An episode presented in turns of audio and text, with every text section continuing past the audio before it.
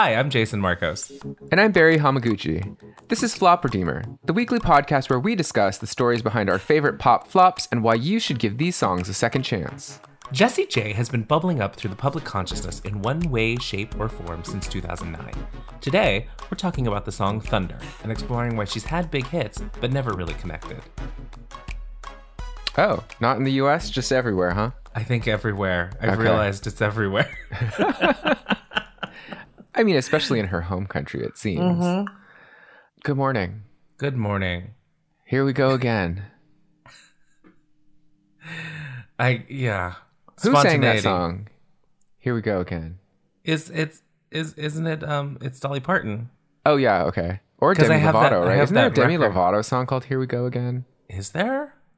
It's it's know- very it's very different. I mean, she's performing I think at the inauguration. Correct, correct.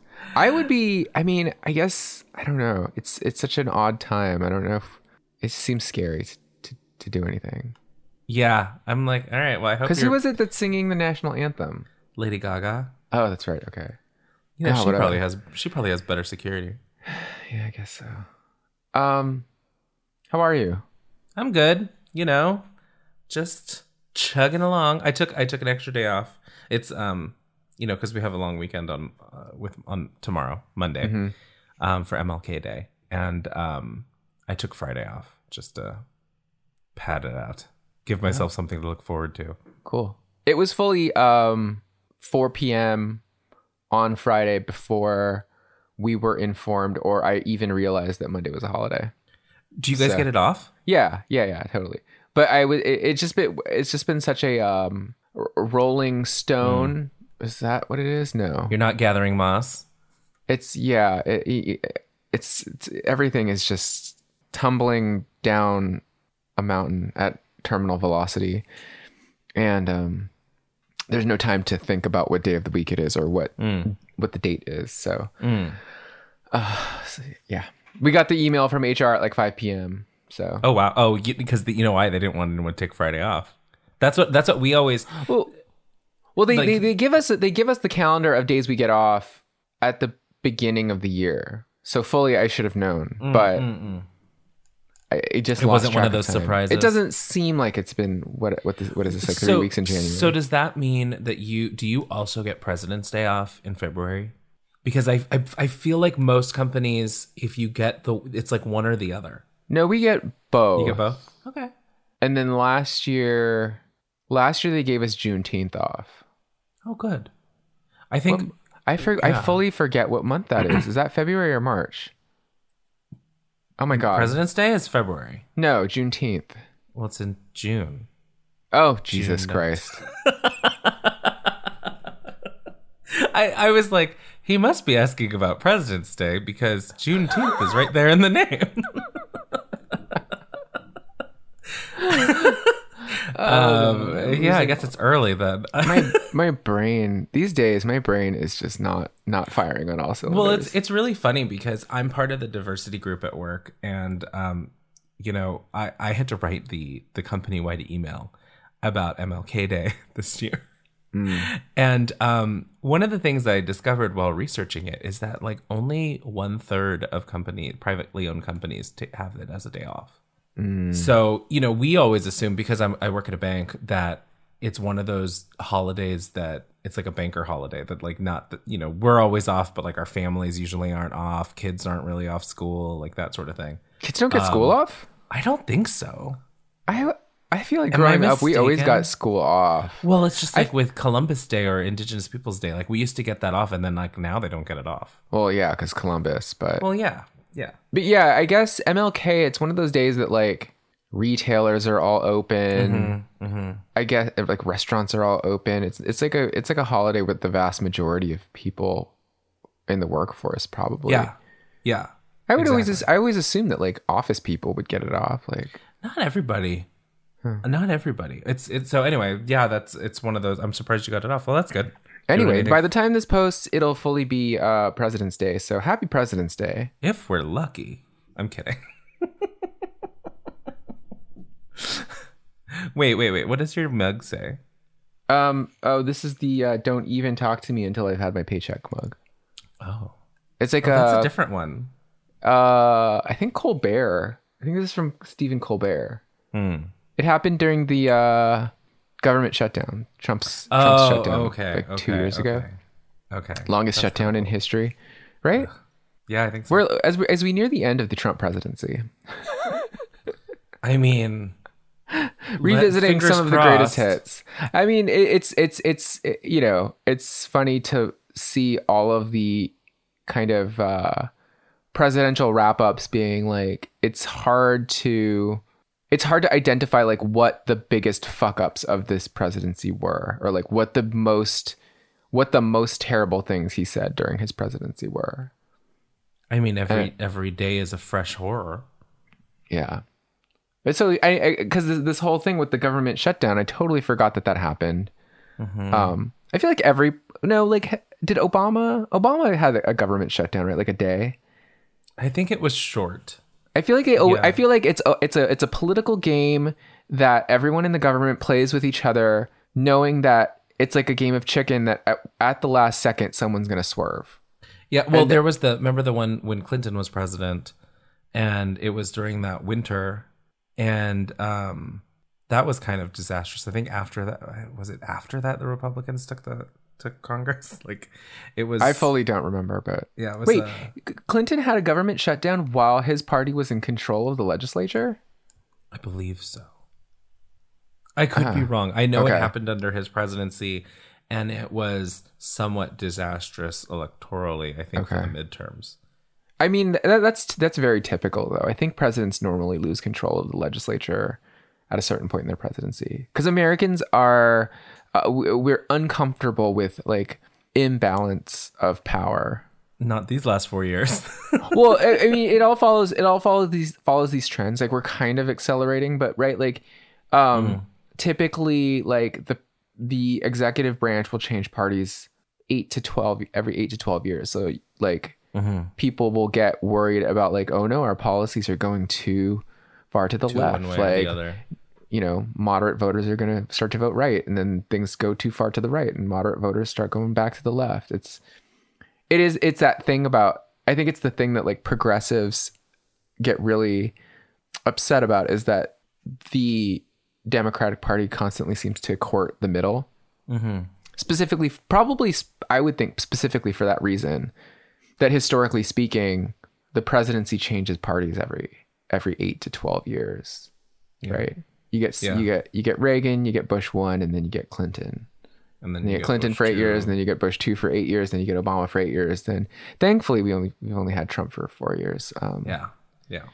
If you can't see that our world is not uh, better off four years in, um, kudos to you. Kudos to you for living your best life, because um, my life is is very strange right now, and I I would suspect that a lot of people's lives are much much stranger, or perhaps um, less euphemistically terrible uh, four years into this presidency, and um, we were promised uh, we were promised better things than this, and I, I, I hope we all know that none of those things happened. Check out our federal deficit and tell me what you think. I, I'm not going to check out the federal deficit until this vaccine is rolled out and uh, Oh god, I mean, is under control. it, it's sad because like Biden is going to inherit. I mean, I feel like this happens. At, this happened to Obama too. Like they inherit like mm-hmm. terrible things, right? Mm-hmm. and, and then it just like, and in the immediate aftermath it's just going to get worse mm-hmm. i mean the deficit's going to get worse like like i think biden's going to have to blow up the deficit to save us I th- yeah.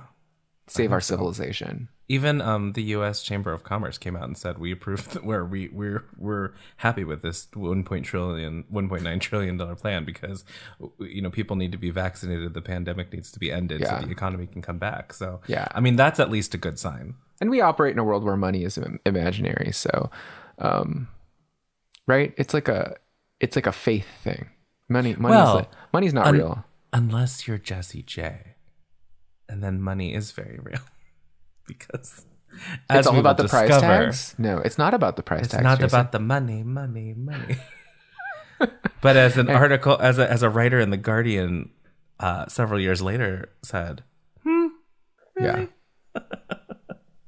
so we're talking about jessie j today again "We are, yes, full full full transparency. We recorded this episode once before. Um, or I recorded this episode once before. Jason, You know what? I'm watching it now. It's not. It has not stopped recording. We had a little mishap. It's fine. We fully recorded an entire episode. Uh, well, Barry recorded an entire one-sided conversation.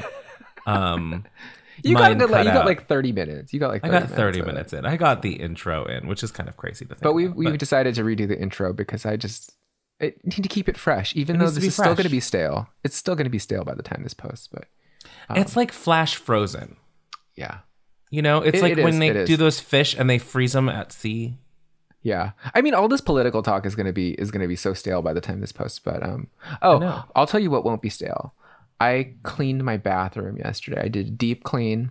Oh. I was cleaning my bathroom from noon till about six p.m.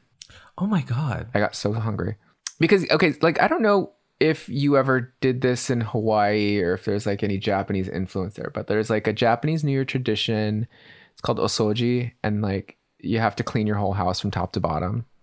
I remember that from Friends. Like, and you like sweep out all of the the bad whatever from the year, and Yeah. you kind of start fresh. Yeah. You're supposed to like empty every single like drawer, shelf, e- empty it all out, like clean it all up and put it all back.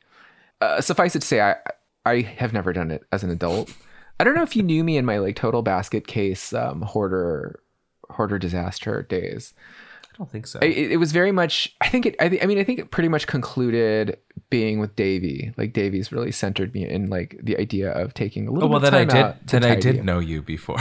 but i don't know i don't think it was that bad I i mean um there's a pic i'll find a picture and maybe i'll post it to social media of my my room in my apartment in college that aaron our friend aaron took because ucla the campus events commission had this like messiest room contest oh no. it was part of like the they were they were promoting Shrek, and so they were there was like a messiest room contest, and I guess no one was entering. And then Erin just happened to be at my apartment one day, and then I opened the door to my room to get something, and she just took a peek at it, and she was like, "Oh my god." she like whipped out her camera, and took a picture. She's like, "I'm entering you in this contest," and I won. Oh, what did you win? there was a a, a Shrek like gift pack and then a gift certificate for a maid service that I never used. Wait, so so then so so you did this? What is it? Otoboshi? What no, uh, osoji. Osoji. Yeah. Um, you did that in your bathroom yesterday.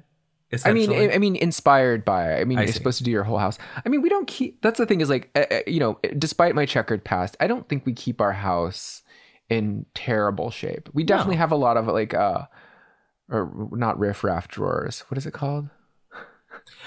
junk drawers. Junk drawers, like knickknack drawers. Yeah, yeah. riffraff drawers. yeah.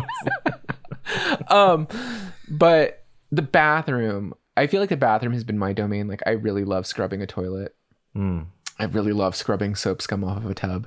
Oh. it's it, but it just it just happens so gradually that it's hard to mm-hmm. perceive. And also because i wear such thick glasses like i was telling someone i was like fully i never realized how filthy our bathtub is because every time i'm in the shower or in the bathtub i don't have my glasses on. I can't see shit. You're like, it's fine. i can't see the end of my nose. Wait, is that dangerous?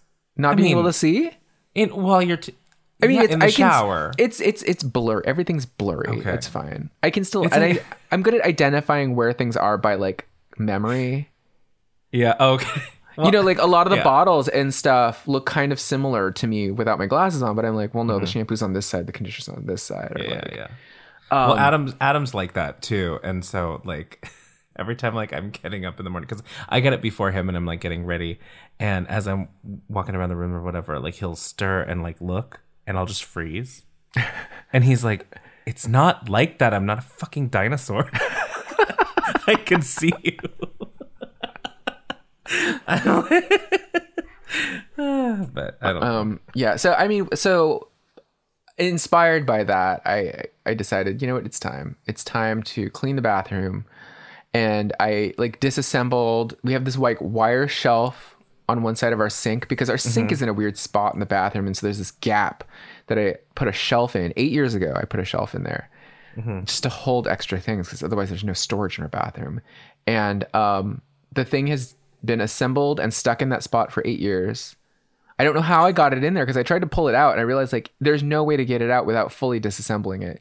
Disassembled it, and it was like the dirtiest spot in our house. Like the inaccessible corner of our bathroom Yeah, yeah, yeah. that had been accumulating detritus for eight years, almost nine years now. No, no, uh, eight years. And I went, I went back there, got, I crawled in with a little rag and Pine-Sol and just scrubbed it out, and um, it was good. Oh, and let me tell you, let me tell you, if you've never fully removed the seat of your toilet Oh, you're To- talking about to clean what's underneath the brackets that connect your your toilet seat to your toilet, have you ever really cleaned your bathroom? I I say nay.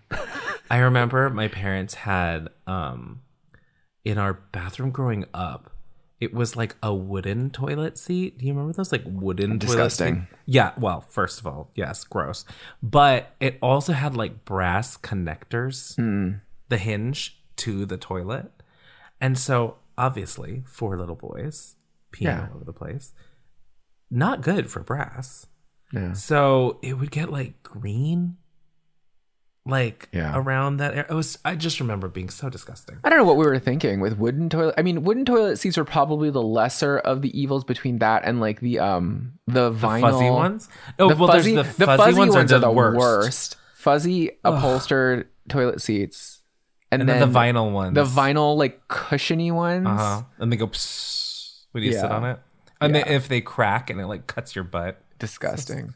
Um, so yeah, I, I fully uh, unscrewed the brackets from the toilet bowl so I could lift off the seat, and Were you horrified? a whole new world, a whole new world awaited me underneath those brackets. And you know what? We just had our toilet replaced, like maybe a year and a half ago. So fully everything that was underneath there maximum eighteen months old. Do you ever think like okay, so you go in there and you're like, I'm gonna like wipe this away. Like, what if that's a whole other universe? like, like we are the scum on some gigantic alien's toilet, and like it feels like millions of years for us, but one day he's gonna clean his toilet and we're all gonna go away. Right now we're hiding under the bracket. It's one day he's gonna because that I I- I've been watching you know because our toilet's like it's like a white seat on a white toilet, mm-hmm. and um you can kind of see along the edges of the bracket that hold the seat to the bowl like a little line of like white. And I'd gone in there with like an old toothbrush and I'm like scrubbing and trying to get in the mm-hmm. crack. And I'm like man there's always like a little tinge of like brown like brownish yellow mm. It's aged, you know. It's- Oh, yeah, it- yeah. it- and there's always that little tinge, and I'm like, oh god, is that a stain? patina. Like, It's a what is that? So then, yeah, like yesterday, I was like, I have to figure this out. I'm gonna uncover the truth. What's the truth? Dot gif, you know. and it was a whole new world, whole new world. But um, now our bathroom is sparkling. Pro tip: uh, remove your toilet seat. Um, oh god, uh, is this is it? I don't know if this has anything to do with Jessie J. I just wanted to tell you. We've been talking for 20 minutes, but um.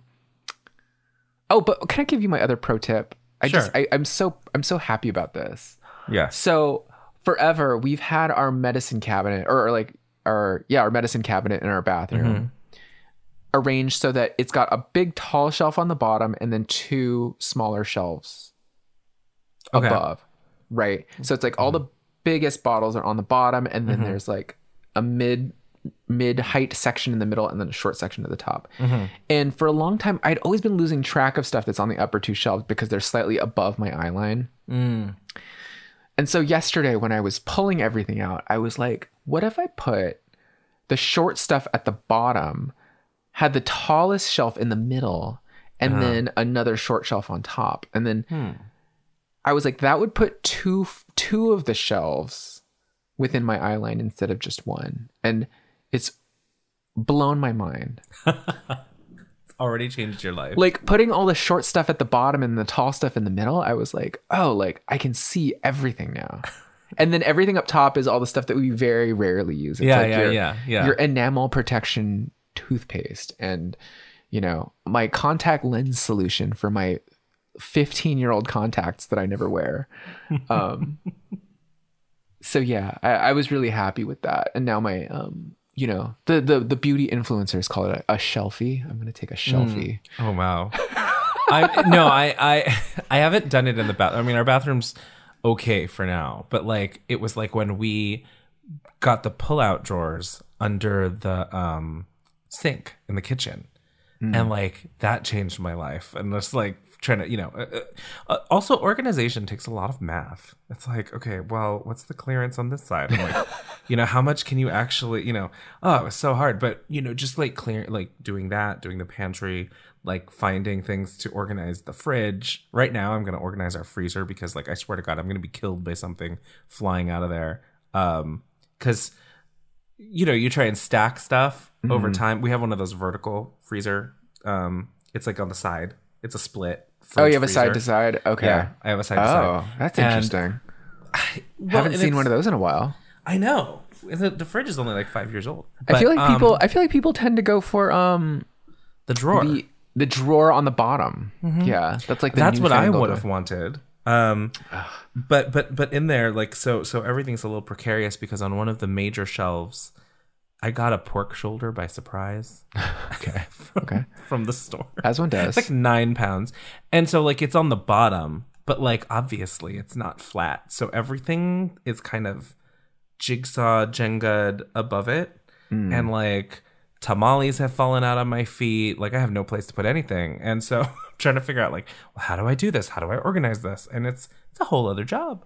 Yeah. Trying to- you gotta, like measure the you gotta like tilt and- Mm-hmm. everything tilt everything away from the door. If But there's if there's a side yeah. of the pork shoulder that angles down, like aim, aim Yeah, that towards yeah. the back, but then you'll just lose stuff behind the pork, I'll pork lose shoulder. it. I'll lose it. And then I, I'm the kind of person I get. I hate when there's like frost on stuff Yeah. because the door keeps being opened. I don't know. Someday you'll find a seven-year-old stump of ginger in the back of your freezer. the things you have to look forward to. Anyway, um, Anyway. that was our house cleaning segment. Um, Literally. we're talking about Jessie J today again for the second time. The sequel, The um, second time. Redux. You know, 2010, A Space Odyssey with Jessie J. If you don't know who she is, you'll you'll find out. You'll find out. She's not Jessie Ware, although you probably don't know who Jessie Ware is if you don't know who Jessie J is. Yeah, probably. I think Jesse Probably. Jesse Jessie Ware is the superior Jesse. Um, I think so now. I have always thought so. Always. Uh, well, y- yes. Yeah. Yeah. Jessie Ware has a different. Jessie Ware has a great podcast, by the way. Is- Oh, uh, with her mom. Yeah, it's so Yeah. good. She's so I listened. Good. It was her. So so she, her mom, and Ollie Alexander from um, Years and Years. Uh-huh. They had him over, and it was adorable. I used to listen to it, but it, oh, it, is it's it's very good. And this is not a knock on the podcast, but I used to listen to it on my way back from Orange County when I was doing my long commutes. Mm-hmm. Um, and it was not enough to keep me awake on the drive Oh. home because it's, It's very little- soothing. yeah, it's soothing. It's a it's Yeah. it's nice for when we're at home. Um, and I yeah, Davy's Davey's way into it. I mean, I I don't love love love it, but I was like Mm-hmm. really shocked that that's her personality. Yeah, yeah. 'Cause she seems so icy. Yeah, Uh, yeah, yeah. Uh, well, and uh, I mean, part of it is like the the, the branding of her, like our albums. She's got a Yeah. nice font that she uses. It's like very spare. yeah. Um, and but, she you looks know, she just looks like i mean again i guess based on like how her album art looks like she Yeah. doesn't look like a friendly person. well She just doesn't look. warm. yeah yeah i mean especially originally she looked very cold she has like a she has a she has like a michelle dockery kind of vibe you know anyway downton abbey Hmm. Mich- anyway Michelle Visage. no Um, well, we'll we're gonna we- talk about we're gonna talk about the uh the uh less good Jesse. So stay tuned. yeah secondary after jesse break. after the break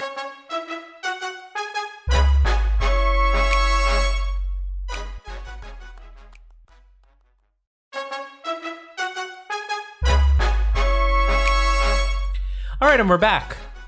So, as we've been teasing for the last 30 minutes, today I'm going to talk about Jessie J and her single Thunder, which is from her second album, Alive, which was released in 2013 in the UK but scrapped in the US. And that may be one reason why you don't know this song. you know, Jessie J is a British pop star. Uh, you know, she graduated from the Brit School, which is a performing arts school, um, class of 2006, alongside Adele and Leona Lewis. Now, Adele, obviously, everyone knows Adele.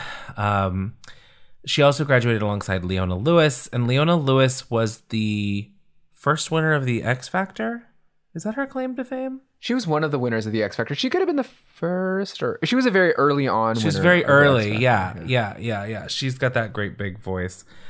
Is it big? I feel maybe it was just me being at the Abbey dancing to a remix, and I thought she had a big voice. No, But I, I guess it's big. It's big, but it's not full.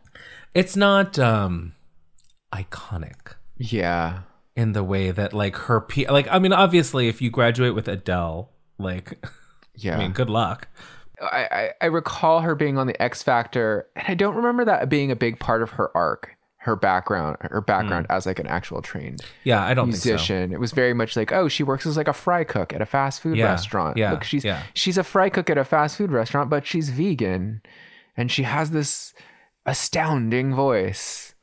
You know, They always got to find some angle, I guess. she's like a warbler. I guess. Yeah. You know, were, we talking about like deceptively thin voiced singers who are actually really great vocalists, like Mhm. Like Lewis, and then she she got kind of into that crying, crying sounding song, Yeah, yeah, yeah. It's like, like bleeding sad. love and better Yeah. in time. Like there are all these kind of like, um, Nicholas Sparks movie outro kind of songs. Anyway, that's how she Very that- very very like kind of wet songs. yeah. Uh, but however, anyway, Jessie J, great pedigree. She's she yeah, went to no. school with So these Jessie two. J, yeah, obviously very talented. Went to school with these two. Um, you know, when she, you know after after she graduated, she got a songwriting deal with Sony, and in 2009, while writing songs for her debut album, she wrote "Party in the USA." Uh, for Miley Cyrus. Um, she didn't think it was edgy enough for her own album, and eventually it made its way to Dr. Luke, who was working with Miley Cyrus at the time. And um, what's really funny is Miley didn't even really think it was that good of a song either, but like they literally just needed album filler. And so they ended up recording it. Um, that song made it to number two on the Hot 100, number one on the top 40. Um, it became the quote celebratory anthem for the uh, death of Osama bin Laden in 2011, according to Wikipedia. and uh, had a resurgence in 2020 when um, in November when uh, Joe Biden won the presidential election. Uh, that song was played in the streets across the country. Also, apparently, I mean, there is no. Is there is there another song that captures kind of a an empty, meaningless, vague, general love party of your across the, country? party across the nation. Yeah, right? Like it doesn't so. really commit to anything specific. It's not taking any stances about anything, right? It's just Mm-hmm. like, hey, I'm feeling good. It's a party in the USA. Yeah, and it wasn't even written by an American. I know. To think about like, oh, if that song were sung by a non-American, it takes on a different Yeah, it's vibe, strange. right? Well, it's it's just very um like if you think about it, she did write Jessie J did write it when she first got to LA. So, you know, in in some ways it is autobiographical. I hopped in the car at LAX, you know, with a dream and Yeah. a cardigan. Right? Like it's like it makes more sense. I- Well, Yeah. I guess it makes more sense because yeah, it's about someone pursuing their dream Yeah. Yeah. in the U.S. But I guess Mm-hmm. I guess it's funny to think about Miley Cyrus singing that song because when she says she got off, you know, at LAX, Mm-hmm. to me, to me it was always like, oh, like she was coming from like Nashville, right? yeah, Tennessee. Yeah, Yeah. something like that. Yeah. So, you know, big song, huge song. Um great gowns, know- beautiful gowns. you know, kind of kind of established her as like you know, uh, you know, an actual, a, legit songwriter. That was that that didn't make it on her album, but while she was working on her album and continued to work on her album, she was also very active on YouTube at the time. And this is again 2009, so it, you know, YouTube was this place where you kind of just like upload. It wasn't like for YouTube. There weren't YouTube creators, but a lot of times it was you know singers, people who were trying to do stuff that would just upload like their basically their self tapes or their demos. And I mean- so that yeah, I think all those people aspired to be the creators that we have now, but Yeah. you have to aesthetically imagine that 11 years ago, people were shooting this stuff on the webcam of their computers using Yeah. Mm-hmm. their computer microphones. It didn't have the gloss that it has now. It certainly didn't have the credibility that it has now. Yeah. I think it It was, was very lo-fi. very lo-fi, and I think it was it was kind of surprising when actual like major labels and you know music industry people were beginning to source talent Yeah. from those Yeah. platforms. Yeah, because this is around the time when, like, you know, like a Justin Bieber like starts being discovered. You know, Yeah. like it, where this, you know, Whatever happened to Bieber, Esme Denters? I don't know who that is. Uh, Justin Timberlake uh, found her. Did he find her on Oh. MySpace or did he find her on YouTube? Esme Would- well, if it was MySpace, wasn't he involved with like MySpace Records? uh, no, Justin Timberlake was in was involved in the MySpace relaunch after. Oh, okay, okay. Which, by the way, everyone log into your MySpace accounts because they still have all your photos. Oh shit. You can't really find them, but like like other people can't really see them necessarily. But like I logged But into my profile, I was like, oh my god, these like fifteen years old, fifteen year old photos of me are still on here. Who? Uh, now I need to go on there and like find out who my top five is. You Like were a- on it's like an Jason. artifact frozen and aw. I'm assuming I, I bet it was like too. I bet it was like you, Chris, Davey, Aaron. Was it eight though? Was it top eight? Oh yeah, well because they expanded it. Remember? I think it was like Aaron. J five, Faithy. How many is that? Eric. Eric Mai was probably on there. Uh huh. Probably. Shout out Eric Mai.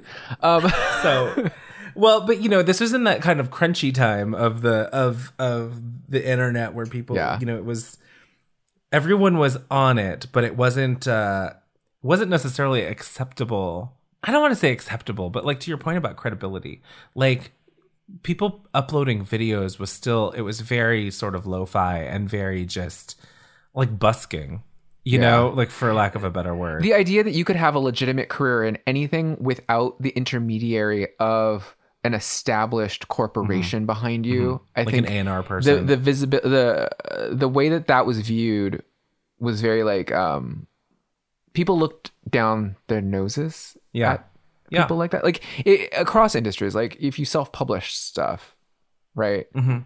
the perception was like you're not good enough to be published by a, a major publishing house your writing must suck you know but in a very different way a lot of artists and creators just wanted more direct access to all Yeah. of the people that they could touch with their work And there is a sort of visionary aspect to it because I mean you you do have to remember 11 years ago, 12 years ago, like we weren't used to seeing people record songs on a laptop in their bathroom or in their bedroom and it's like, you know, it's just that that it would have the production quality that would Yeah. pass muster, right? Because Yeah. it's not to say that everything that's self-published or self-released is good. There is still a lot of terrible things, Mm-hmm. but um, by and large, uh, the technology that we have access to as individuals has advanced to the point that like And yeah. you can do whatever you want, dear, dear, Yeah. honey, honey. Babe. honey. um but yeah no it's it's it's yeah and so and there hadn't really been a success story either at that point so there wasn't really a model to follow um so you know she so she's she's self-publishing sort of demos of things songs that she's workshopping um on instagram. Starts or sorry youtube. Starts you know building a following. And that's honestly where i had seen her. I just remember um, you know, it might not have been right at 2009, might have been a couple years later that I became aware of her, but someone had shared a video of this girl with this amazing voice singing in her bathroom. And uh, that was how I first became of Jessie J. So, you know, she she she she her debut album who you are was released in 2011 she had started writing it in t- 2005 so a lot of the songs that were on the album were you know you could find them on youtube because she'd been like i said been kind of kicking them around and so that really helped her create an audience um, when her debut came out uh, she the lead single was do it like a dude it was originally written for rihanna after rude boy um, had been a successful hit. Um, it became her first UK single. The because the record label was like, no, no, no, no, no, you don't, you don't need this for Rihanna. You need this for yourself. Um, it's a fine song to me. Like I, I- the, these aren't my favorite kinds of songs, but sh- she had "Do It Like a Dude." She had "Price Tag." She had "Domino." "Who You Are." The album itself charted number two in the UK, number eleven in the US. So it was, you know, it was pretty successful. Yeah. And, you know, on the strength of that, she was chosen to open for Katy Perry's California Dreams tour, which is happening at that time. Um, she was all primed and set to do that, but broke her foot during rehearsals and had to drop out. and um, so she had had all of these things lined up in the US, um, all of these appearances, all of these concert dates, and then she broke her foot. So if you watch the MTV VMAs 2011, in the telecast, whenever they cut to commercial or as they're cutting to commercial or coming back, the camera would pan over to this woman um in like this woman. Well because she because no one knew who she was. Yeah. no, and there was I this woman sitting in like a glittery throne with a scepter and like a bedazzled cast. And she would just start singing and then they would cut to commercial. And then come back she'd like clearly be in the middle of another song. And you could tell she had a good voice but it i don't remember them actually saying who she was. Like everyone's just like who is this woman? Well it was jessie j. Yeah. I remember this and i remember it feeling so random. Yeah. I mean really uh, the most identifiable thing to me about jessie j is her bangs. Mm-hmm. so you just see really the bangs. blunt bangs. So if you've seen the album cover and you've seen her bangs you see it and it's like oh it's the woman with the bangs. Um you know i'm looking at a picture of this now.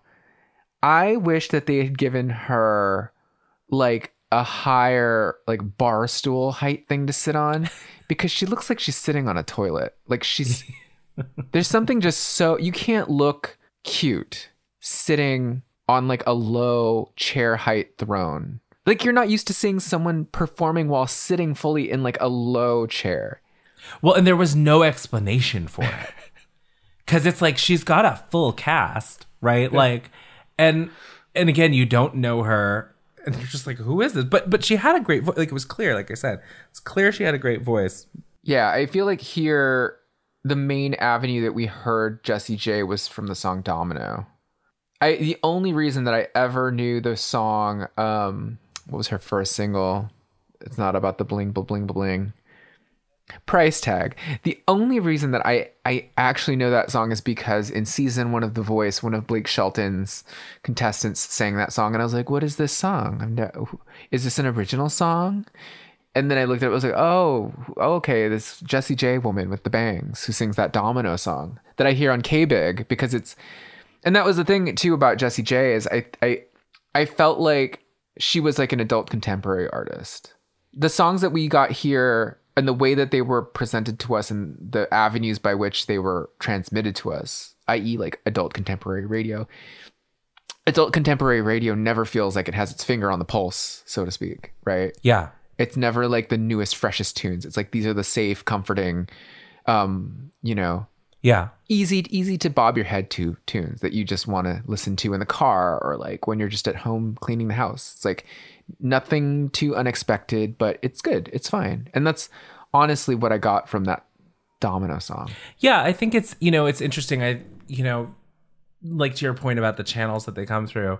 I think it was used like some of her songs were licensed for commercials, but like they weren't like great brands if that makes sense, right? like there's a sort of um like she's her music is pop, but it's not oh it doesn't feel cool in that way. Like Party in the USA that had a moment but largely that I mean, but that was entirely due to Miley Cyrus and sort of the way Yeah. that that you know that that song came out. You know, Jessie J, I don't think would have had that same success. Um, i don't think party in the usa was a cool song when it came no, out No, it wasn't. But i don't think a, i don't think miley cyrus was cool when that no, song no, no. out. But there's like a there's like a not a I don't even want to say knowingness, but there's like a it's kind of cheeky in a way that like Jessie J is not cheeky. She comes across as very strident. Um and very sincere. So like, you know, her I, I like some of her songs. I, I tend to like her ballads or mid tempo songs more because Of course. I think they do her voice more justice and then it's not necessarily as much about being cool. You know like some of these harder songs are like price tag uh, do it like a dude. I'm like uh, it's funny now when you listen to it do it like a brother do it like a dude. This is a white woman and it's jessie j with her bangs yeah it's a white woman Yeah. from england. Like what is she saying? I mean, I'll, I'll agree with you to an extent that like her ballads and whatnot are better because they showcase her vocal ability a little bit Mhm. better. I mean, when you have a song like Party in the USA, I can sing that song. Mm-hmm. And we have talked about this. We've talked about this. Just like you can sing along with lower it. it. lower it about four whole steps, and I can hit everything in the range of that song. Yeah, yeah, yeah. So that song probably only has about an octave and a half range to it. Probably, probably. And when you're Jessie J, you you, you, you can Stomp probably all do over much much more. She probably does it in one octave and then raises the whole octave and does it again. yeah. Um, oh, she does the Kelly Clarkson. The yeah. Kelly Clarkson do the do the last chorus an octave up or whatever. the Kelly Clarkson, the Patti LaBelle. Um, so you know, this was in 2012. She she she then goes to work on her second album called Alive. This was released in the UK in 2013. You know, I didn't even know this album existed, and the song that I'm talking about, Thunder, I had heard it on a playlist uh, a couple years ago, and was like, "What is this song?" Like I'd never heard this Jessie J song. I actually like it. I must have just missed it or something. And then as you know, I did some research as we were like figuring out like, you know, what to talk about. And I realized that this album, the album that it's on, Alive, was never released in the US. Um, the US label at the time said that the songs on this album wouldn't work for the US market. And so she moved to the US um, in 2013, 2014 to work to rework it. Um, ultimately, it was shelved completely, and they ended up just what ended up coming out was um, her her next album, Sweet Talker, which came out in 2014. That was the that was her second album in the U.S. It was the third album in the U.K. Um, and Sweet Talker is the one that has Nicki Minaj and um, Ariana Grande on Bang Bang. Once that kind of was successful, then they ended up re-releasing Alive the following year, just on digital. So it was like it came out of sequence. And I mean, you really, I mean, we still don't know anything from this album, No, really, even though it no. actually came out. Like for for uh, for us here in the U.S., like our tent poles for Jessie J, perhaps the only things that you know about Jessie J are Domino and Bang Bang. And And Bang Bang, by the way, which you believe fully is an Ariana Grande Yeah. song. You would think it was Ariana Grande featuring Nicki Minaj and some woman. it's true. Uh, you know, we talked about this before that like, you know, you really got to choose your your collaborators. And I think it's a great song. Bang Bang is fun. They opened the VMAs with it that one year. You've got Nicki Minaj, who is just always a spot on collaborator, I feel like. Well, she's Queen Nicki dominant. she and but she always comes through with like fire Mm-hmm. when she's collabing. You have Ariana Grande who at the time was ascending like like pure vertical Mm-hmm. space shuttle shit, right? Like a rocket. And you're and you're Jessie J and you've just had an album shelved. Mm-hmm. but at the same time it's like what she's trying to be more American. It's like you hit your hit your wagon to a to a shooting star. So do you know like the the version of the um the version of the Alive album, her second shelved album, the version that was even released in the UK was that already after she had tried to rework it? No. Was there an no? even less American version? Okay, so this is like This is- the less American yeah. version. It, She tried to she tried to red white and blew it up and Yeah, it was supposed to. Work. Apparently, she was supposed to be like working on it with Pharrell. They were going to take a stab at kind of reprodu- reproducing some of the tracks. It's interesting to me because you know we've we've talked about a few artists that on on this podcast um, around 2012, 2013. That's when like the the sort of EDMification of pop was starting to happen. Um, you know, you had Kelly Rowland, Commander, you had Sia with Titanium, you had Usher, Calvin Calvin Harris, was Harris starting and to come up. Rihanna. Like taken in that context, the the the song Thunder, which is kind of in that vein, maybe not as hard hitting, but it's kind of in that vein. You know, I don't necessarily see it as being quote unquote not for the US market. Like it the, all all signs pointed to that. But that being said, the rest of the album, it's like the, the, and this is kind of a thing with Jessie J. The rest of the album it's like it could be five or six different albums. You're like they're all different styles of music. It's kind of a mishmash of of genres. Um, and and the album reviews reflected that. So the first album she'd kind of come out, you know, like a shot. Second album, people were like, okay, we've seen this, and and we've also seen that like you don't know your lane was kind of the thing. Yeah. it was kind of just like scattershot, like just try to you know shoot everything and see what you hit. I mean, in the context of I think what was popular at the time, this music that she was putting out with Alive is not as dancey as the EDM inspired pop that I think we were mm-hmm. getting. It's too, it's it's like slow. It's it's a little bit mellower than that. Mm-hmm. It's it's a little bit mid tempo. Is it weird that like like Thunder, based on like the production of it, I could imagine being um like a Carly Rae Jepsen. no, it's it's not weird, and that takes me to because it has a it, it kind of has like an easy Mm-hmm. electronic vibe to it, something almost vintage feeling. Well, this was co-produced, or this was produced and co-written with Stargate, um, and also Claude Kelly. Claude Kelly is the co-writer of Party in the USA, but Stargate, you know, they're prolific producers and songwriters. You know, they did uh, Ne-Yo's song "So Sick." They did Beyonce's "Irreplaceable." They did "Firework" for Katy Perry. You know, and then they went on to do um, just like so many other things now that like we th- we think of as pop music of, of this era and so no it's it's not it's not crazy to think that um it was definitely she was going more in the way that pop was going versus like the way that like i guess dj pop was yeah. going.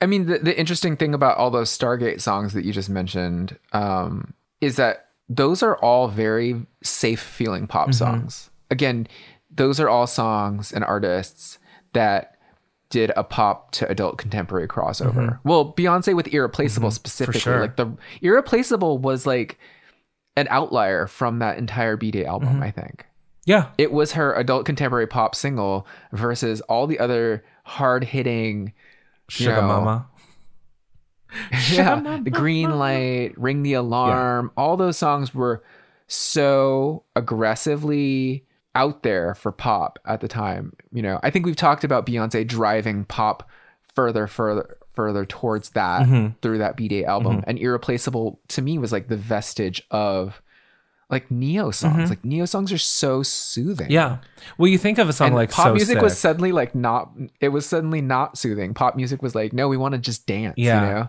yeah Can't dance to a Ne-Yo song, sorry. no well maybe down the road but not really Down the road. I think he he realized he was just being too smooth. Smooth So Jessie J, um, oh, you know, I'm so sad that in re-recording this episode that you didn't misidentify Stargate as Swedish so that I could do my whole Norwegian joke. Oh, and then we had a full we had a full thing about like so where is what is Denmark? yeah, what is oh, Holland? what are the Netherlands? Danish. Because Star Stargate is Norwegian, and I always like to say people, uh, Norwegian people are from Norwege. so I made this whole joke about Norwege because um, that's a it's a, actually an old joke from Salute Your Shorts on Nickelodeon. Dina was talking about like, oh, we got Daddy got Norwegian salmon all the way from Norwege. um, so I take any chance to call that out. I do Um, I do like that. Um but anyway, Stargate. Uh, Stargate produced, produced, this, this, song. song. So Thunder is like a solid mid-tempo kind of anthemic pop song. It it starts with kind of a driving beat, driving like kind of staccato, um, like a driving melody, and then it just kind of Mm-hmm. soars. And then by the time you get to the bridge and the um and the the final chorus, it really you know really takes off. And I do love a a good rising bridge and um Yeah. lots of ad libs over the over the last chorus. I do uh, always enjoy that, and you know it, it, it- You know her voice, like I've said before, is incredible. If you know Jessie J, if you don't know Jessie J, her voice is is fantastic. So I really like this song. You know the other songs on this album. There's a few others on this album that I that I enjoy, but there's a surprise on here. There is um there is a duet with Brandy called Conquer the World. And so this is in 2013. And I forget what Brandy was doing at the time. Brandy had already released that 2011 album. Yeah. No, two 211. Yeah, okay. Because two is it, is it called 211? No, Because this is around the time. Yeah, it's 211. 211 came out in 2012. Yeah.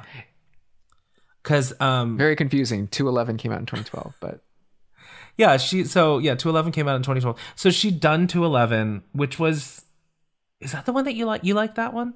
Or you like, I you like that one. Human? But that's I think that's I like Human. Human was 2008, 2009. yeah, 2008. after right after her car accident 20 yeah 2012 when 211 came out i think that that was largely considered brandy's kind of like return Mm-hmm, to form right like i think that that album was moderately successful Yeah. I think it was much more successful than Human was. No, Um, it was not. I don't. Oh. in the U.S. I think it Well, was, wasn't it more well received? I think it was more well received by Brandy fans. I think you're right. Um, but the album sales they were just different. didn't buy it. yeah, that was the thing. Uh, they didn't buy it as Um, much. Um, I mean, obviously, like I don't think it helped. I don't think that Brandy was able to reclaim her her place in the musical lexicon Yeah. through that album. So she she like when she was collaborating with Jessie J on this, it's not like she was at the top of anyone's no, mind. but you know what? She, her voice is sounds really good on this song, and they actually blend quite well together. I thought. Um, it's a little syrupy. It's a little. Um, it starts with an acoustic guitar, it, you know, which is never for these kinds of songs. I don't think is ever really a good sign. It just makes it sound really dated. But, but, but the, then it kind of fades a little bit. You know, the, the the guitar kind of fades out, and then you know there's there's more um, of just the two of them. And I think it actually it's it's a decent song. If if you're a fan of Brandy, um, it's worth checking out because like I had no idea this song even happened. Right, like there was obviously because the album had had not been released in the U.S. Like Yeah. you know there was no promotion, but you know considering that Brandy did 211, that was her last album before last year's B7. Yeah. that's fully nine years. and I think it was like a and it was it was a like 211 was such a R&B inflected Mm-hmm, album, like hip hop inflected album.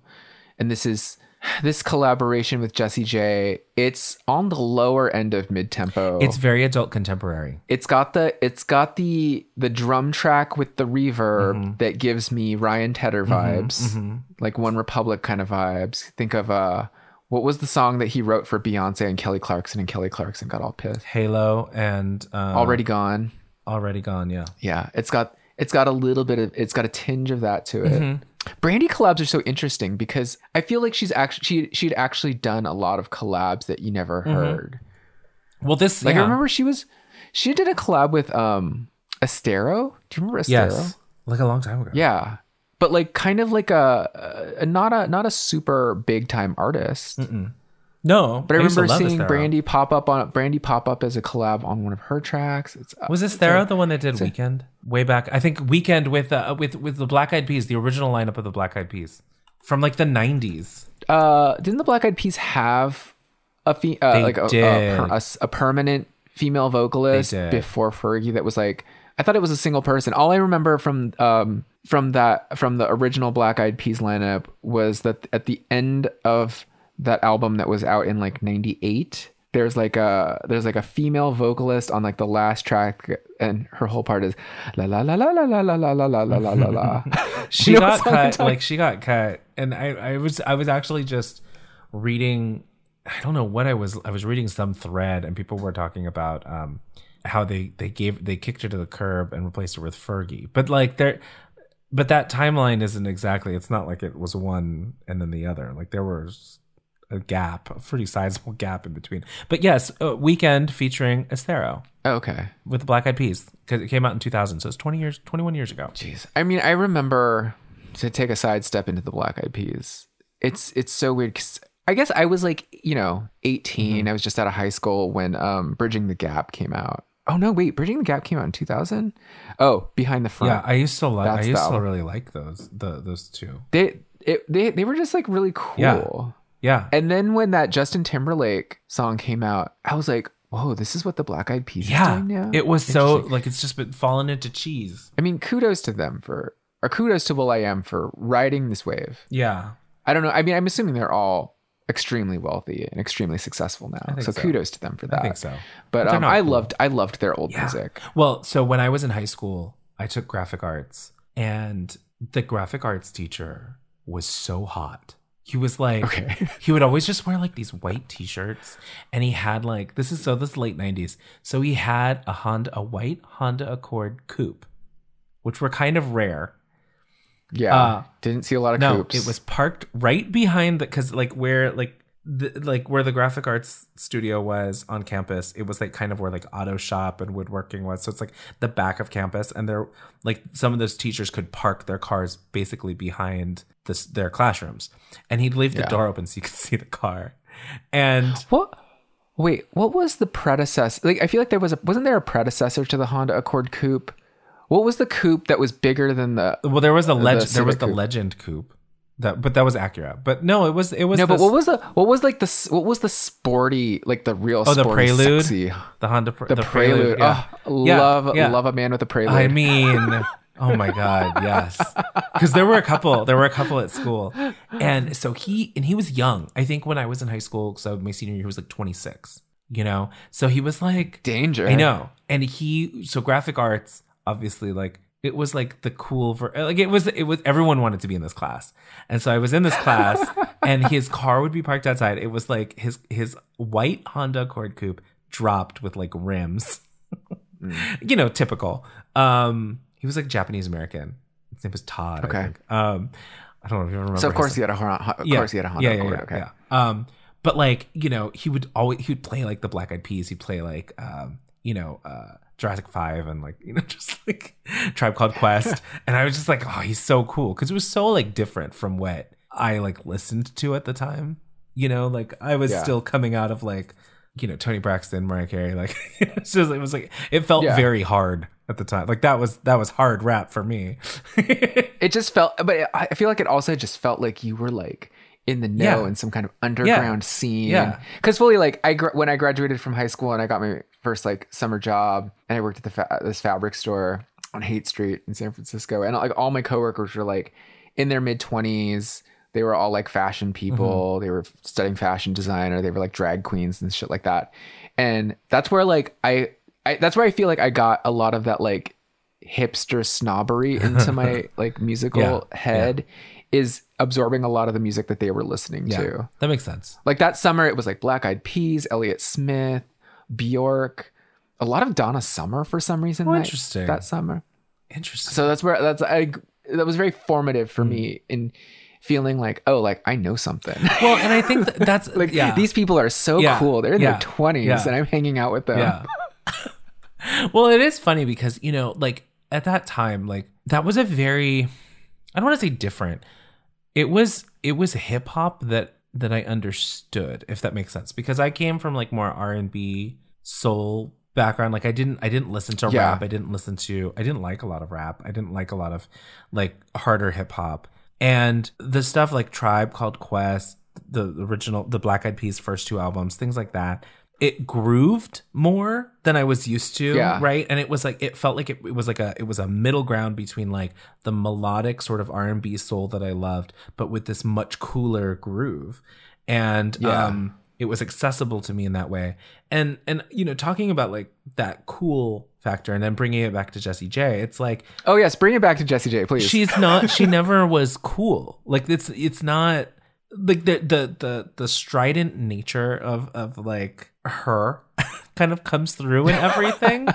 Like you know and and it's funny because it's not just me like saying that. And you know that kind that reputation had kind of been with her since she'd come out and it and it became mm-hmm. very prevalent in the press to the point where you know she was getting mocked all the time. There was this whole idea because she has such a good voice and because she like again take this with a grain of salt because like it's the british press and they're like notorious for you know kind of tearing people down um particularly women. But you know th- there was this idea of her as being very full of herself and you know because of her voice and because of her ambition and um uh, you know well because of things she and said. things that she had said where she you know she she when she moved to the US in 2014 to kind of like work on her album like she was quoted as saying in America they see me as a singer whereas here I hear that people I feel that people don't appreciate my voice. And it was like Yeah. it could be true but it's like the way she vocalizes these things like because at the time you have to remember like i don't think people were really thinking about her at all in the us either so the idea you know it's sort of this delusion it uh, you know this Yeah. idea that like she's kind of I mean, delusional it's funny because maybe she only said that once and it's the quote we know from her, but like that fully encompasses the majority of the things that I know about her. Mm-hmm. Is that that was really my impression of her going into this is that she's a little full of herself. Like there's something a little bit kind of oh god, it's Jessie J. She just thinks well and i think shit, kind because of. the body of work doesn't always live up to it absolutely. right the the there are Well, especially here, especially Yeah. here where it's like she only, she's only really had two big singles here. Mm-hmm. Like it's it's a bad look to talk about the US appreciates me as a singer. You've had one hit single at that Mm-hmm. point, versus like talking shit about the UK where they've given you six number, it's like Mm-hmm. six hit singles, right? You know, it's a gaffe. It's a gaffe. Yeah, and uh, you know, to be fair, so so here's the thing. I I at this time like there wasn't a lot of US coverage of her, so it's kind of hard to understand get a full picture of like all of the quotes or the things that would have created this sort of persona in the UK. You know, to kind of Yeah. to kind of say that this was fair or unfair. I mean, I wonder if it's like a lot of American record industry like ass kissing she was getting, you know? Yeah, it's possible. I mean, service. it's, it's possible, but like this this continues to this day. it continues to like like all the way through. So so you know, Sweet Talker, I saw her. I, I will just say I saw her in 2014, 2015. I think it was 2014. It was in support of the Sweet Talker um, album. She performed at the El Rey in LA, and uh, we got last minute tickets and we went to see it. And the El Rey, if you don't know it, is like a it's an old ballroom, and so it's it's relatively intimate. You know, um, it's a it's It's like a it's like a larger medium venue or a larger small venue. It's not like the Roxy. yeah, it's not a club, or I mean, they use it as a club. It's but it's not laid out like a club. It's not like a little box performance space. Mm-hmm. Yeah, it's It's yeah. it's it's a good size. It's like a it's like a small auditorium. It's a small auditorium. It's, it's what's nice about it is it's a small it's a ballroom. And so directly in front of the stage is a rectangular area that's like it's like a pit essentially, but like where the ballroom floor would be, but it's sunken below the level of the sides. And on the sides there are additional sort of like these rounded little almost like um like boxes or you know like if you were at a theater Yeah. where you know there's just multiple la- levels where you can sit or where you can stand to get a good vantage point but Yeah. they're not very no place is very far from the stage so it feels very intimate um, especially when you have like a relatively large production come through we saw um, so we saw jessie j there i saw the Knocks um, and they brought alex newell out when he sang um, collect on my love okay. Which is the first single, the first one of the big things that Alex Newell came out with, and again, just like really fun. That's a good place to see. And she, so Jessie J was great for all this talk about being like kind of full of herself and everything like that. She shared a lot of the stage with her backup singers. She had two backup singers, and she would constantly like spotlight them and have them come out to to do features and and and almost like duets sometimes with her and uh, you know that's in contrast to some other shows where I've seen where it's like they don't like some of the singers don't even acknowledge their backup singers, you know. Yeah. So it just felt like there was a good vibe. Like you didn't like it felt like a very close sort of touring band, and and she was very warm with the audience Well, that's because you give her the respect she deserves as a singer. and the money we paid to see her. Although, you know, to be to be nuanced about it, that to me is the sign of like a good musician when you're working with a band mm-hmm. essentially to create a big sound rather than being a singer that comes out and, you know, your band may as well be like a recorded yeah, track. because you don't interact with them. It's not like they weren't play. They, they were definitely playing as a unit, and just like it looked like they were all having a lot of fun. So you know that really that that helped kind of cement my idea that I really liked her. I, I wasn't like a huge fan. I had just seen some YouTube stuff at the time, and then Bang Bang had come out, and so I think I had seen I had gone back through her YouTube and looked at some of her other you know some of her earlier videos that she'd uploaded and i was like wow she's got an amazing voice.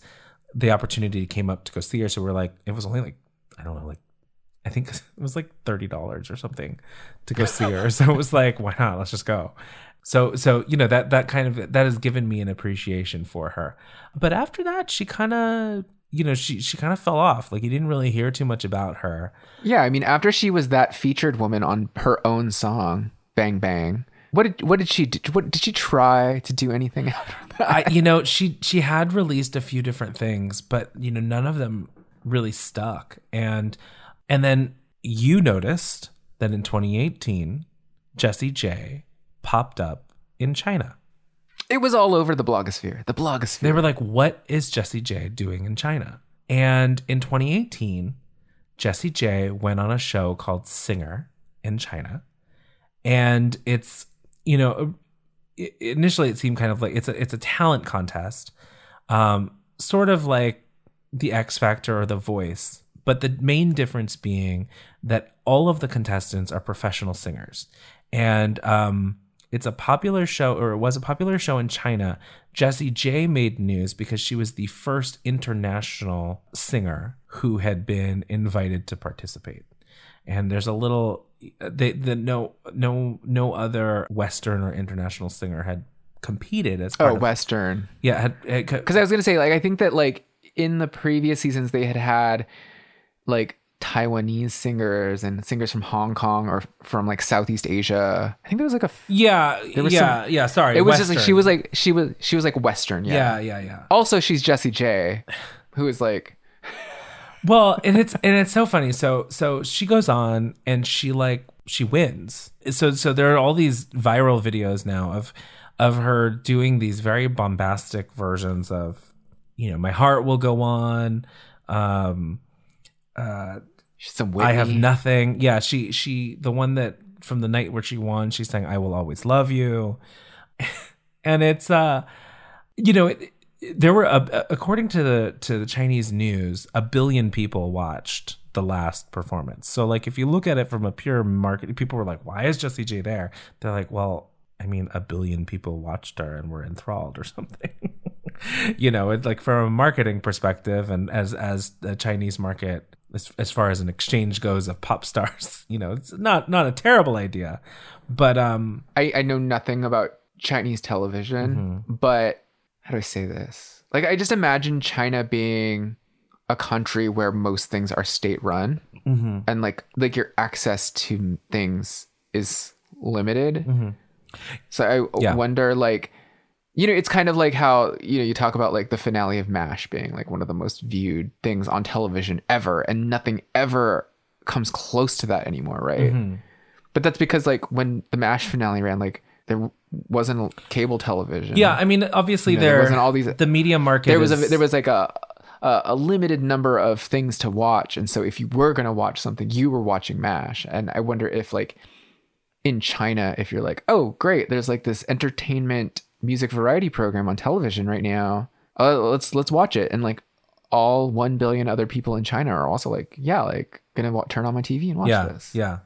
Uh, not to undercut the success of this, but just saying. Well, like, I, I wonder if the landscape of television watching practices in China are different from. what well we it's i think it's perceive now. obviously it's very different because you know obviously like as you mentioned like the the, the media is very state it's very controlled right um Yes. things like youtube um facebook they're not allowed in china so the extent to which they may be aware of west uh, certain western performers is really only whichever ones have you know been vetted by the state and are are on sort of state media channels or you know are allowed to have their videos and their content circulate. So If you wanna, if you wanna be in China, do not mention Winnie the Pooh. Winnie the Pooh is banned in China. Yeah, yeah, um, because he looks like Xi Jinping, or no, that because that's the meme that they Yeah. they, replace. I don't think he looks like him. I don't know why they. It's it.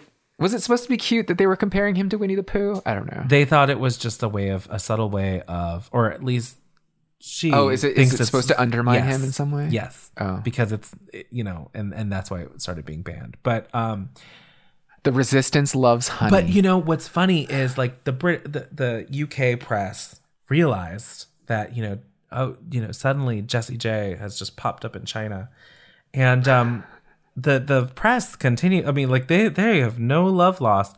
The Guardian, which I normally as- associate with a very sort of even keeled British publication that I read for news, uh, has one op ed that says titled Jessie J's Cultural Revolution How a Middle Grade Pop Monster Saved China.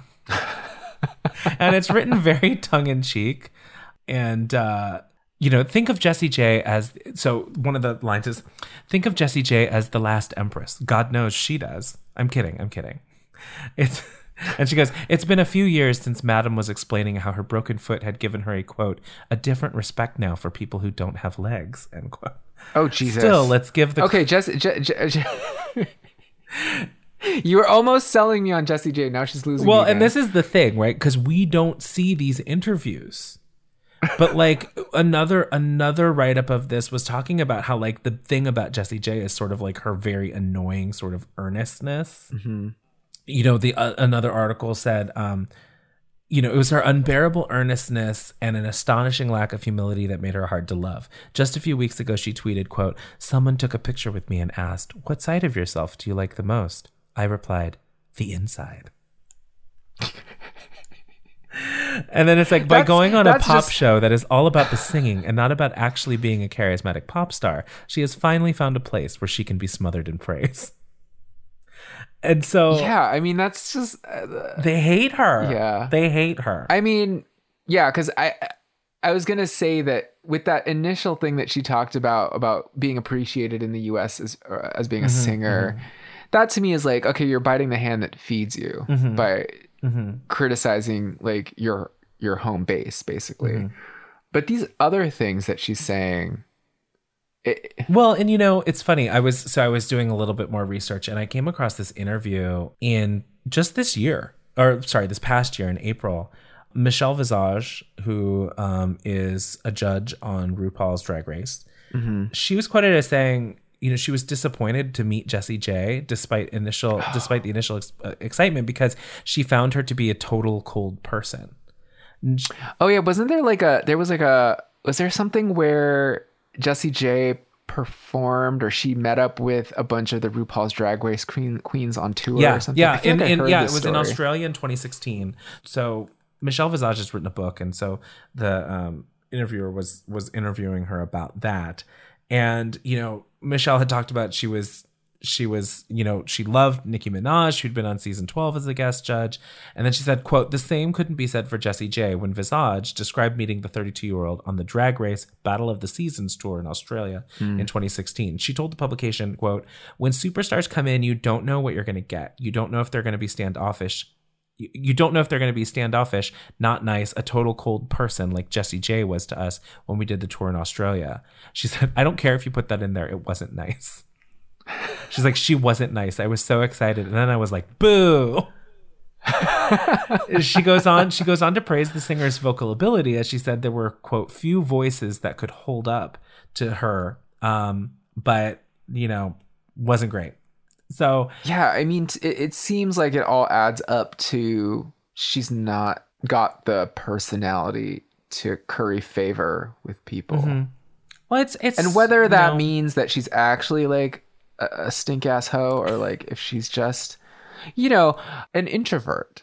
I don't know. Yeah, I don't know. It's hard. I, I think, you know, when you have a if you had a voice like Jessie J's and your one of your classmates is Adele, and you know, you write a song right off the bat called Party in the USA and it becomes an international hit, and you are looking for the same level of success and recognition in your own life, in your own career, given that you do have what is unequivocally acknowledged, almost universally acknowledged as an amazing voice, but it's not translating into popularity or critical acclaim. In this is what 12 years down the road into your career. Like I can see that manifesting itself if you're not like uh if you don't have the personality to just kiss ass and try and like Yeah. you know continue to work on your on your image. But To take this on a RuPaul's drag race tangent, you know, Trixie Mattel, who is probably one of the most successful drag queens to come out of RuPaul's drag race, right? Like, music career, drag career, had a great documentary on um and It's on Netflix now. I remember a few years ago, one of the queens from Drag Race, local to LA, had posted this thing about, you know, how if you're if you're like an out of town queen and you come to a city and you're playing with local queens, he's like, don't be it, it- something about like it doesn't pay to be grand, basically. And either internet sleuths or it was revealed that this queen was talking about Trixie Mattel. That Trixie Mattel was like not nice to them hmm. when she came through LA. And in a deleted scene from RuPaul's Drag Race All Stars season three, I think that Trixie was talking about how, as Trixie Mattel, she is a character. She's so boisterous and she's a comedy queen and just super out there and loud and obnoxious and, you know, mm-hmm. super talkative. But that outside of that character, she's actually like very, very introverted and very shy and very quiet and very nervous about talking to people, touching people, hmm. being mm-hmm. close to mm-hmm. people. Basically saying that like that side of like his actual personality as a as a man Yeah. is confusing to people when they know her as Trixie, you know? Mm-hmm. And she kind of addressed that on the show and was like, well, some people thought I was being grand, you know? like Yeah, I think that's always. And that's I the wonder about that, part, like- right? it's the hard part. Yeah. There's the persona, and I think you see you see a lot of pop stars these days trying to really either preempt that or address it, whether directly or indirectly, through these like self-funded documentary behind the scenes sort of things. Um, you see it with the you know in their social media posts where they try and kind of lift the veil or you know lift the curtain Yeah. behind like who the quote unquote real person is. Now, obviously, everything take control of your own story. Yeah. yeah, and I think there are some people who are very good at it, um, and are very self aware, and then there are other people who who might think they are, but they're not as self aware. You know, they're just Yeah. and uh, and that's why I that's why I was saying like you know trying to take trying to take some of this negativity with a grain of salt at first, just because you know we we've talked about people in the past like where we're like why why is this singer so standoffish? Why are they? And you find out like they were in like this crazy you know fight with the record label and they were actually muzzled or you know there's all kinds of things going on. Um, Yeah. and so you don't always know uh, and that's why i think jessie j is an interesting is it, maybe not. Let me, let me take that back. Uh, i don't i don't want to go too that's not the, the i'm not going to go too far out on a limb. But i do enjoy some of her music. I do think that alive is an interesting album. I think that um there are some songs on there that would have benefited from a US release. And you know who knows? Could have potentially given her more footing you know and more of a fan base here. Thunder for sure i really enjoy give some of the other songs a listen. But yeah i mean you know it's it, it also just goes to show that you know so much of the you know pop stardom we see this with so many people is not just about having a good voice. You know it's all of the construction that goes around it and the maintenance of that idea. And we see when some of these some of these acts like when they they no longer care to maintain that you know it like grinds them down that's when they kind of drop out and disappear because it's not because they were lack of inspiration or anything like that it's just they they didn't want to keep doing that Or you realize that like the machine, Mm-hmm. the machinery is not worth your energy. I was like, you know, some. I mean, it's interesting because like sometimes like, you know, with how behind the curtain some Mm-hmm. stars are, it's like you know, I think we talked about it with Jazmine Sullivan, how Jazmine Sullivan, you know, made a Twitter announcement that she was like quitting the music Mm-hmm. industry, but didn't never really said why, never really said anything. I don't know if we knew enough about Jazmine Sullivan because at the time I was like, oh, it sounds Yeah. like she's just having Yeah, problems with yeah. her label, or you know, maybe she's a difficult person to deal Mm-hmm. with, like this kind of stuff that. I, I would I would suspect that like once you become known as a difficult person, it becomes harder and harder to find Mm-hmm. collaborators of any quality or any influence. But then, you know, like all these years later, Jazmine Sullivan kind of re-emerges and is able to talk about like, no, all this shit mm-hmm. was happening in my mm-hmm. personal life. You know, it had nothing to mm-hmm. do with the music or who I am as a person. It's like these external factors in my personal life were pulling me down. And I Yeah. needed time to like Yeah. pull myself back up. Uh, Jessie J, I will I- the th- the the thing the thing about I now I know what people without legs feel like is that's straight out of an SNL. yeah yeah it's like one of those things that you couldn't even write that If she doesn't know, yeah yeah. there's it's I, I think to your earlier point, there's like uh, there has to be like a level of self awareness in order to know how to communicate to people like you know because there are people that say stuff like that that have to come out and be like no no, no i'm like a Yeah. really sarcastic person Yeah. i'm a very sarcastic person when you read this these quotes from me you have to imagine that i'm i'm mm-hmm, fully on mm-hmm. joking yeah you know and i don't know so so i don't know if she because i still think of her as i still think of her as taking herself very Yeah. seriously which leads me to believe that she's not fully self-aware of like the tone of some of these the, I mean, the, Yeah. these handful of statements that we get about her. But if the British press is turned against you, my goodness, what are you going to do? Well, I mean, you go to China. The one article from The Guardian basically put this into like a in a tongue-in-cheek way, sort of like a cultural exchange, comparing it to like the Chinese requisition of Hong Kong and being like, you can take Jessie. Oh, like you can okay. take Jessie from us. Wait, that Like okay.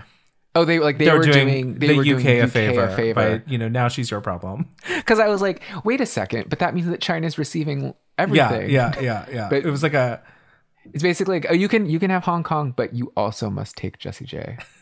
yeah, basically.